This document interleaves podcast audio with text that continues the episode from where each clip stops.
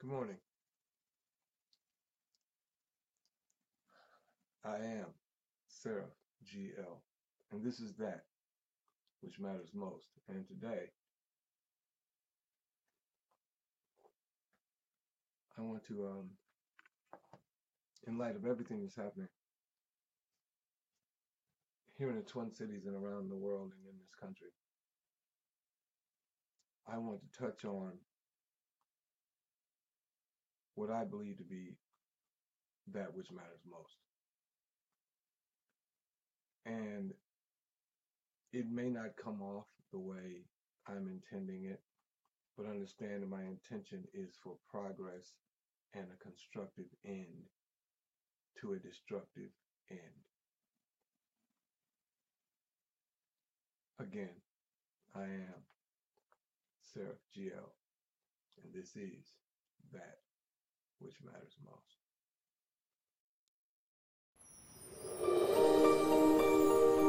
I protect that which matters most.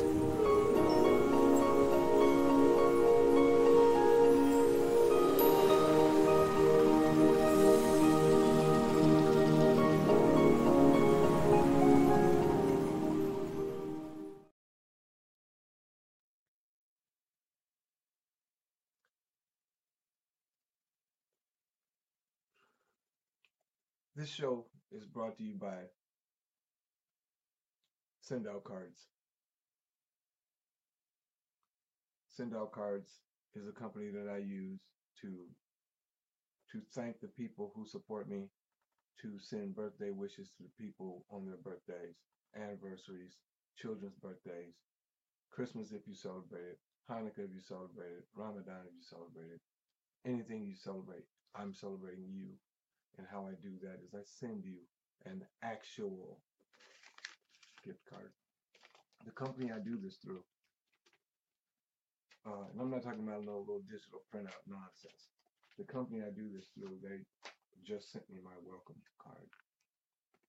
See how beautiful it is. Welcome to send out cards. The people who are getting my cards, it has a, you know, some conversation on it, but the people who are getting my cards are getting this quality card in an envelope with a stamp on it. How many times in the last year has someone sent you a card? Yeah, they'll send you an email and, and Facebook make sure they let you know when your birthday's coming up, somebody's birthday's coming up, and they, you know, do that. But when has somebody ever sent you a card, something you can put up other than your closest loved ones? I remember my mother passed away. We went through all her things and we found a box full of cards that my father had sent her for a birthday and anniversary and, and Valentine's Day over their whole 40 plus year marriage. That was beautiful. It changed my viewpoint of life. And with all the social distancing and fake social media and all this nonsense, it's time to get back to some of that old school love. And that's my way of doing it. So if you're interested in doing it yourself, go to thebestbusinessever.com and check it out. You'll be glad you did. And everybody that you love and, cherish will as well. Now, back to the sto- to the show. The name of this show, in light of the fact that I want to be totally emotional right now, the focus of this show is logic over emotion. It would appear, I don't want to come off as a theorist of controversy or a theorist of conspiracy, but I will say this logic eliminates a lot of the emotional response to things, and it appears that they're trying to force you to respond in a certain way. They being those that control the narrative, those that control the money supply, those that control everything. And in true form, the way that things happen in this world seem to happen in plain sight. And it's almost like there's a cosmic rule that any evil that you do, it has to be in plain sight so that those who can see can see it. I'm not going to go into the particulars of the particular case because even though I have the right, I live here in the Twin Cities. I'm not going to go into the particulars of the of the um, people involved, the players involved in this particular theater, but I will say this: the emotional reaction to things is why we never move forward because we never sit down and say, okay, let's put our heads together. First, let's see what it is we're actually seeing here, and then let's react to it from a creative standpoint. You cannot create when you're reacting. You cannot create for change when you're reacting. I'll say that.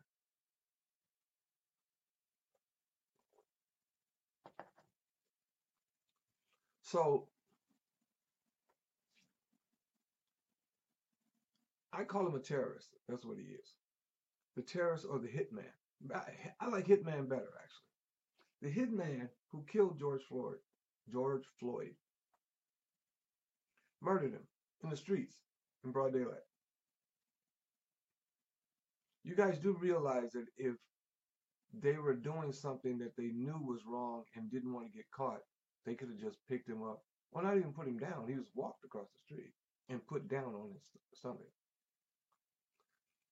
You do realize that if they wanted to actually commit a crime of conspiracy, they could have just put him in the car and driven somewhere and killed him. And we would have never known. We would have never even known he was arrested until he came up missing. We were given this view. That's just logical to me. When people look at you and say, hey, stop doing that, you typically, if you're going to continue doing it, you go somewhere else and keep doing it. They stood there and let the people talk, talk, yell, scream, video with no emotion. Then come to find out that the guy who was killed and the guy who killed him know each other, have worked together.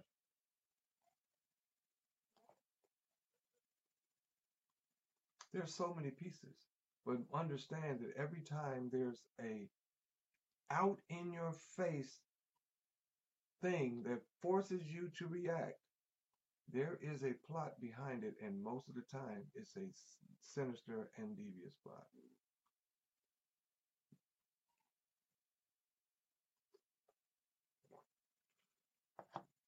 And the first thing we jump on is racism. That cop's not a racist. Neither are his three uh, goon squad. They're not racist. Because when you understand what racism is, then you understand they could not possibly be. They just happen to be benefactors of a racist system. Racism is a system, people.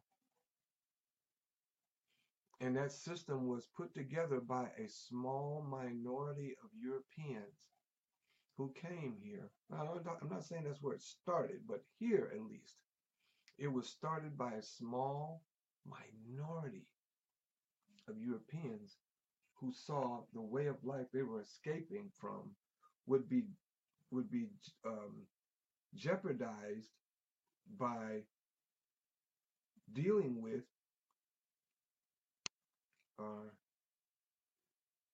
okay you, you there that was jeopardized by dealing with a nation of indigenous people who were here first those indigenous people being us don't let John Wayne and Cowboys and Indians fool you into believing who the indigenous people of this country were.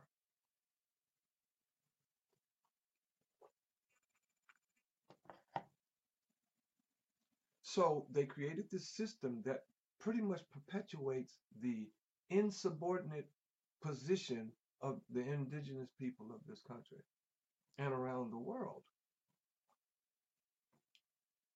And then we get upset about looting, pillaging. This country was based on looting, pillaging. It's like teaching my son. If I taught my son to hate, he would grow up and that would be part of his life. If I taught my son to be greedy, he would grow up and that's all he would know. And greed would be part of his lexicon. This country was based on this shit, man. so don't, as Brother Malcolm said, the chickens are coming back to roost, coming home to roost. That's what's going on, folks. So, with that said, let's be clear. The emotion that is being exhibited around the country right now is prefabricated emotion. And crisis actors are being brought into my cities, the twin cities of Minneapolis, St. Paul, to wreak havoc. They are paid to get here and they're paid to leave. And you know why they get to do it so easily? Because we are standing among them protesting in an unlawful way. Not un not an illegal way, but an unlawful way. But it's changing. And that's why everything seems so crazy right now. Because, and I'm not trying to be insensitive, but understand the, the analogy. When a man is being choked to death, when does he fight and struggle and do irrational things the most?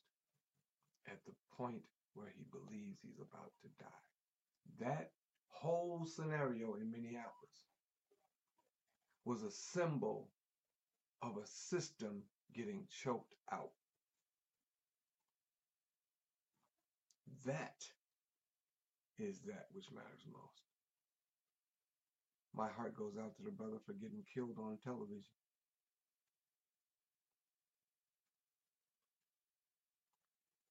But every movement in this world requires sacrifice of some sort.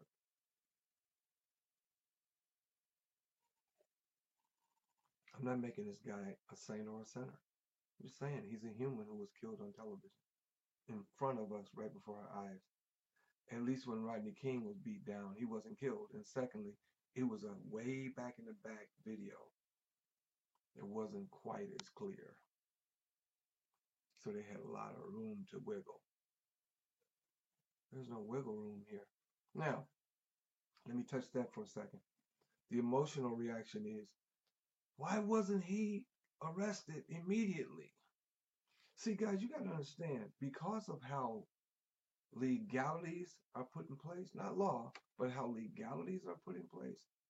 If you want somebody to go to jail, you have to make sure that all your ducks are in a row.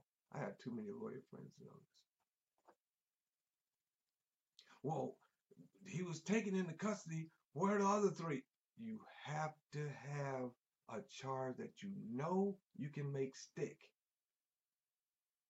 With a private citizen, throw them in jail and wait and see. But when you're talking about cops and you're trying to address a system, these human beings are just symbols of the system being put on trial right now. Understand that. Third degree murder means it was accidental. The guy died. The guy stood on his neck. Now the coroners are saying um, he had underlying, you know, issues that could have contributed to his death. Yes, absolutely. If you have a weak heart, if you have congenital heart uh, failure, if you have all kinds of uh, respiratory illnesses, high blood pressure, diabetes, if you have all that stuff, and then you are stressed to the point of dying, your heart will take the rest of the way home. Trust me.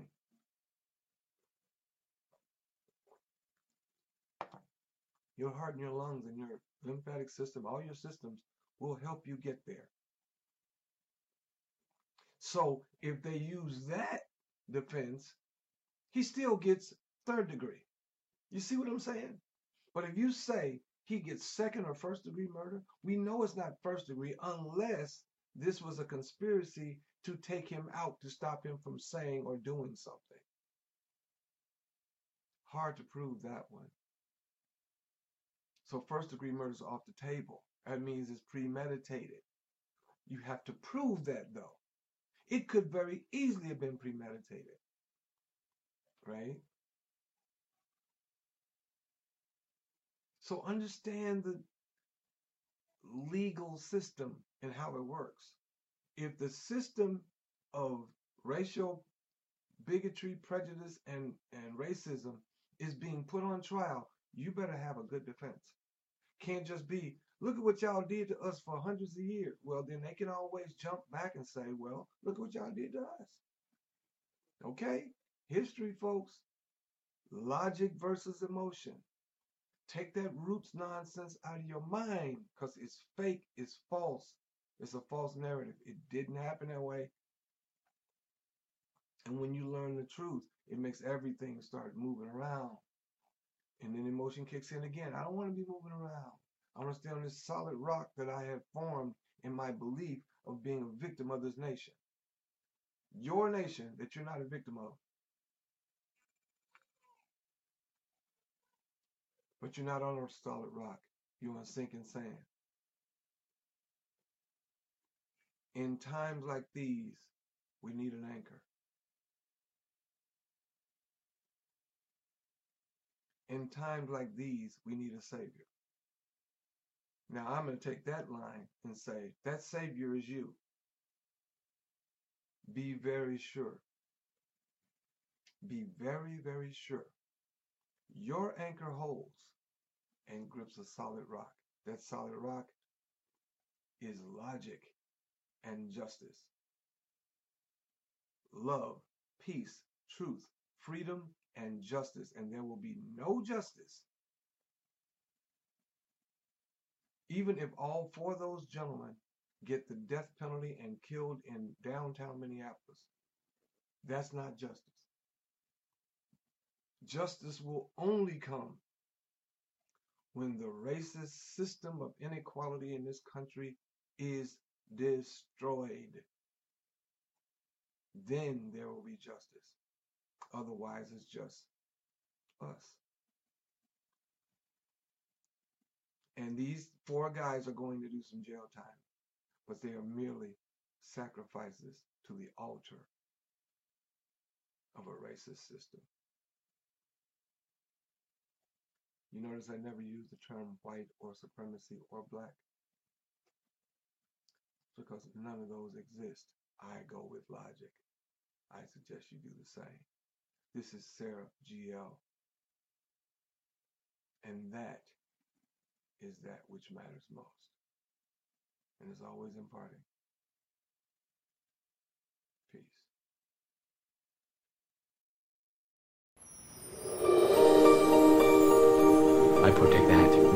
I